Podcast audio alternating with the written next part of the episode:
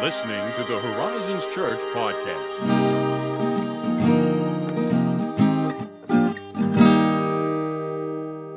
It's a good morning, Tater.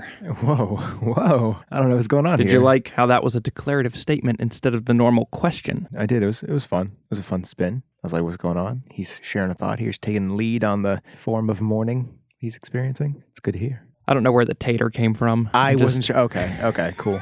I wasn't sure if there's like a buried reference. I'm like, I'm not understanding. I'm sure there is deep in my subconscious, but yeah, I'm not sure where, why, how. it's pretty good though. You know, it's warmer than I would wish, but that said, really not bad. It's not bad. No, You know? and we've discussed many times our different opinions Yeah. on I can. The I temperature. Can, uh, I can withstand this. he will withstand, and having done all to withstand, stand. I also looked at the 10 day and I'm like, oh, Gonna be hot, yeah. is it? It- But I did dawn on me as I as I you know left the garage this morning. It's like, oh, well, yeah, it's July, Ethan. It is July. Duh. You're right. I mean, that is what one might expect. yeah, August probably similar. And I'm like, I need to kind of just get over it because I have two more months to just acclimate. Be in it. Two more months of a inevitably high electric bill. I'll say you run your AC fairly hard in the summer, or It depends on your standard, I Hmm. guess. I didn't turn it off when I left the house. I just turned it up, so it didn't work quite as hard. Hmm. But oh, fun question, fun for me. Um, fun. right in with your submissions, listeners. when you leave the house and no one's there, what would you set the thermostat at in the summer? Well, so we have an upstairs and a downstairs thermostat, Right. control the temperatures. Mm-hmm. And for example, that's actually a great question, very timely, because mm. as of this recording, Yeah. I am leaving tomorrow for my seminary coursework in Florida. Right. And we will be gone. Actually, my family's already down there Or yeah, yeah. on a separate trip. It's funny. They're down in Florida. We're basically in the same area and we never see each other when I'm done. Because, anyway, point being, I will typically bump it up two degrees. So I will go up from 72 to 74 upstairs and 74 to 76 downstairs. Okay. That's not. Because I don't want it to be running extra hard because, Huh? Uh huh. you know, we're not there. Right. But I also don't want it to be super warm when we get back.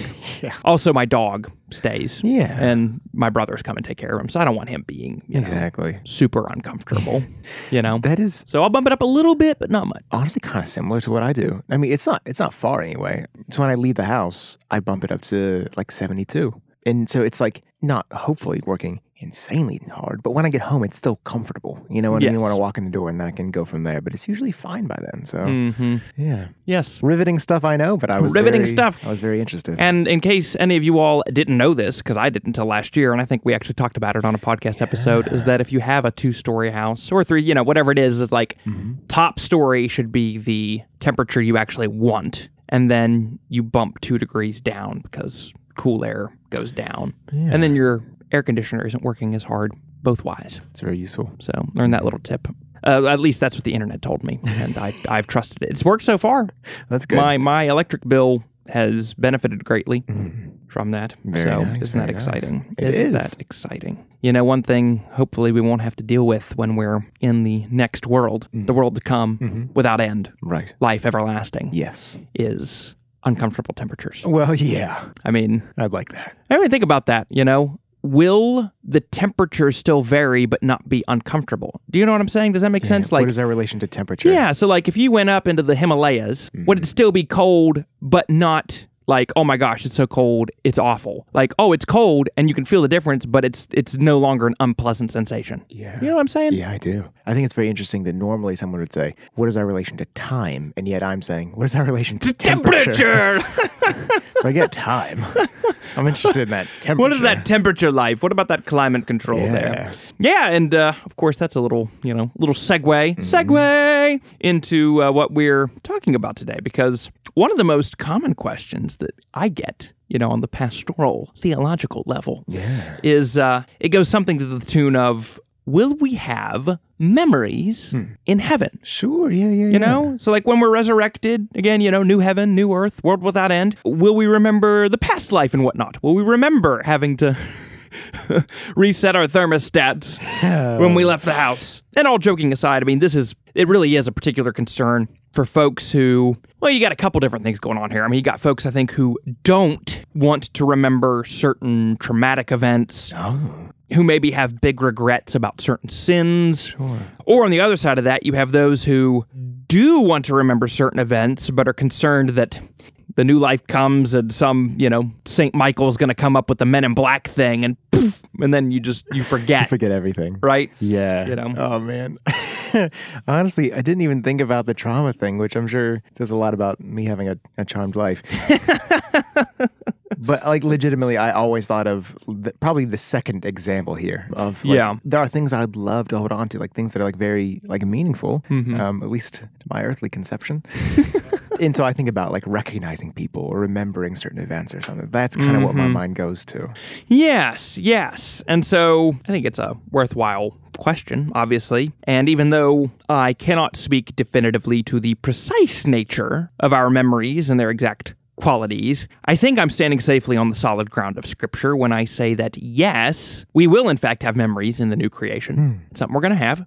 And we will have them in such a way that will satisfy all the major concerns of people who are thinking through such a thing. Okay. I think I'm standing on safe ground to say those things. I'm interested. We're going to find out. We'll leave that to your you discretion and discernment, listeners. So let's start with a pretty well known verse on this subject. Revelation 21 4. Mm. Because, you know, we want to know what God has to say about this. Who cares about what Josiah has to say? Who cares what Ethan has to say? I mean, maybe you care more about what Ethan has to say, but what we want to know is what God has to say.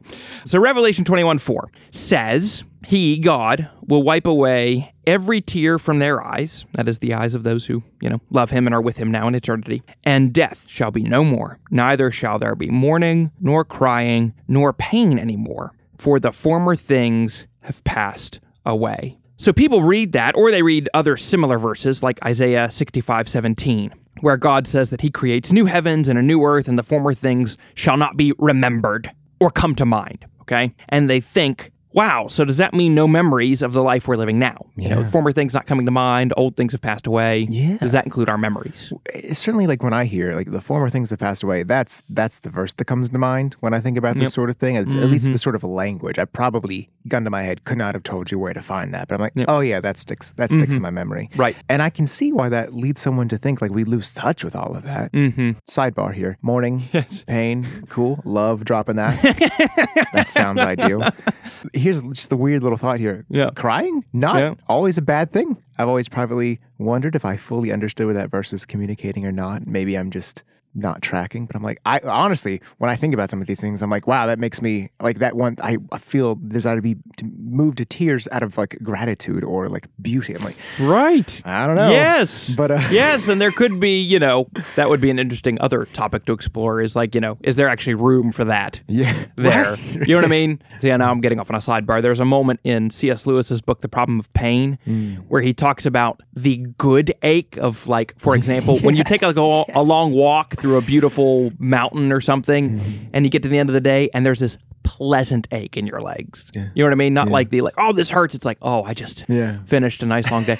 you just kind of wonder about those things. But I think all that to say, the point is those unpleasant things Right. Okay. Are the things that are passing away because I don't think these texts and texts like them are getting at the fact that, oh, yeah, you lose all your memories. Right. because in Revelation, for example, it seems to me that the former things that are talked about there are referring to the things like death, mourning, and pain. Because, I mean, in that text itself, God says those things will be no more for. All right. So, and that word for, very important. You know, it's like that's the logical connector. And the reason those things will be no more is because for the former things have passed away. And so take all that together. In other words, I think he's saying death and mourning and pain cease to be because the old order of things has passed away. So again, the former things, the old order is death, mourning, pain. Mm, right. Not necessarily, I don't think memories are included in that necessarily because he's talking about the old cursed world under the subjection of sin. Yeah. So I want to say in those texts, the former things again aren't memories, but rather the painful experiences and losses that come with living in a cursed, sin ridden world that's been, you know, crashed into the dirt over and over and over again. So yeah, that old order is done away with when the new order, the new creation comes.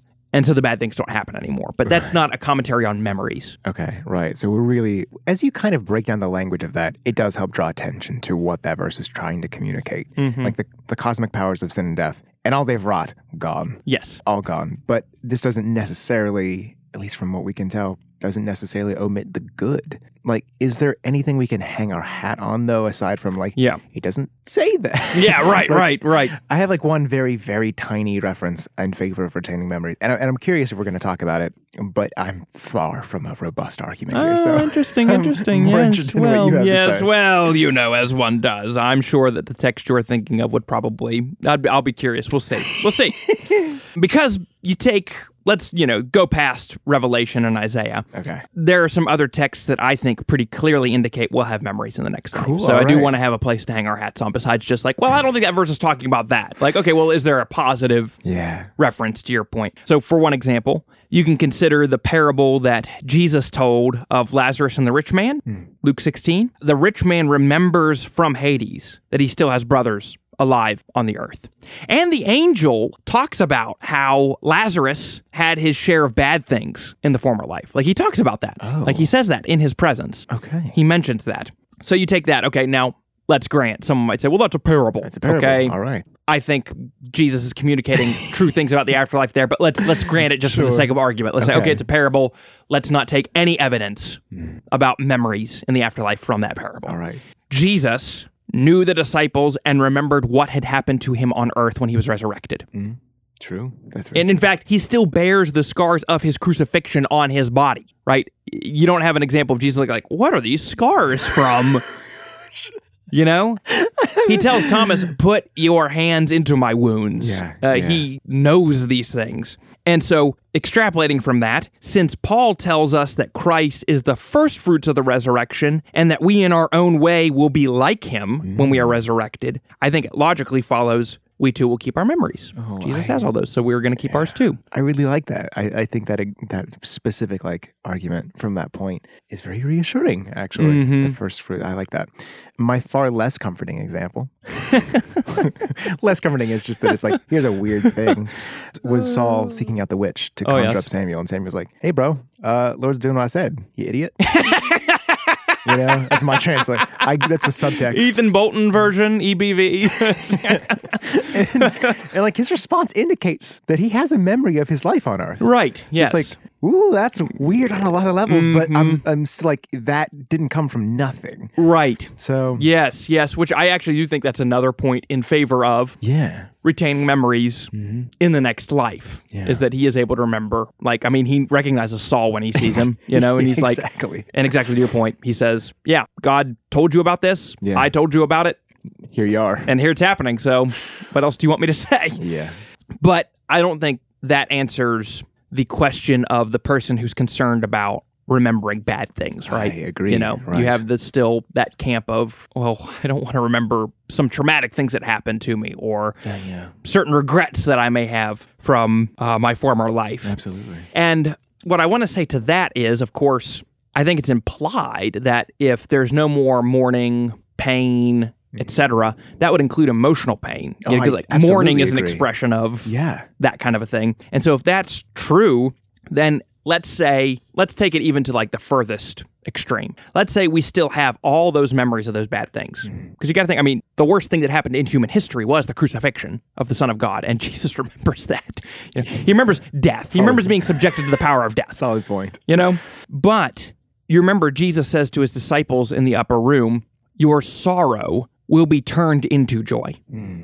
which tells me, and I think this is remarkable. It's not just that you look back and see, I think, how, oh, like even the things that made you sad worked out. It's that the very things that caused you sorrow are transformed into sources of joy now. Hmm, okay. And the reason I want to say that and take that reading of Jesus' words there is that those then become added sources of our praise to Christ. In other words, when we're we're gathered around the throne, as is described again in Revelation, where everyone's singing the song to Christ, where you were slain and by your blood you ransomed people for God from every tribe and language and people and nation and made them a kingdom and priests to our God. Like part of our wonder there at praising him for being slain is recognizing that he was slain for us and for our sins. And he ransomed us from all those bad things.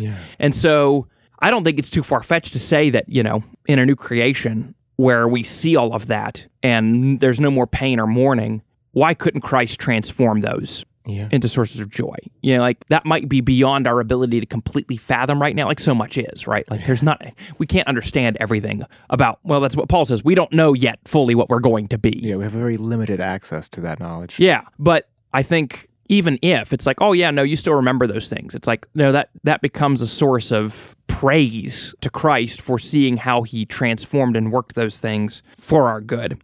So again, all that is to say, I think we're quite safe to say that we will have our memories, Yeah. but that we don't need to worry about whether or not they're going to cause us grief. Mm-hmm. Like whatever the case may be Right. whether I'm like off on some of this a little bit based on the data we have in scripture, what we do know is that there is no more mourning or pain, either physical, spiritual, or emotional. That is all gone. And so, whatever memories we do have Yeah. are not going to fall into the category of painful or leading to mourning. Right. Exactly. And so, all that stuff that we abhor now in our memories, if we retain it, will become a source of praise and thanksgiving to the God who redeems all those things and works all things together for the good of those who love him, which, again, I think would include our memories. I think it would. I think it would. You know? Mm-hmm. So, it's interesting too because I'll just close with this because I, you know, well, everyone knows I love the way that C.S. Lewis helped me think through the world. But in the last battle in the Narnia books, when they're in Aslan's country,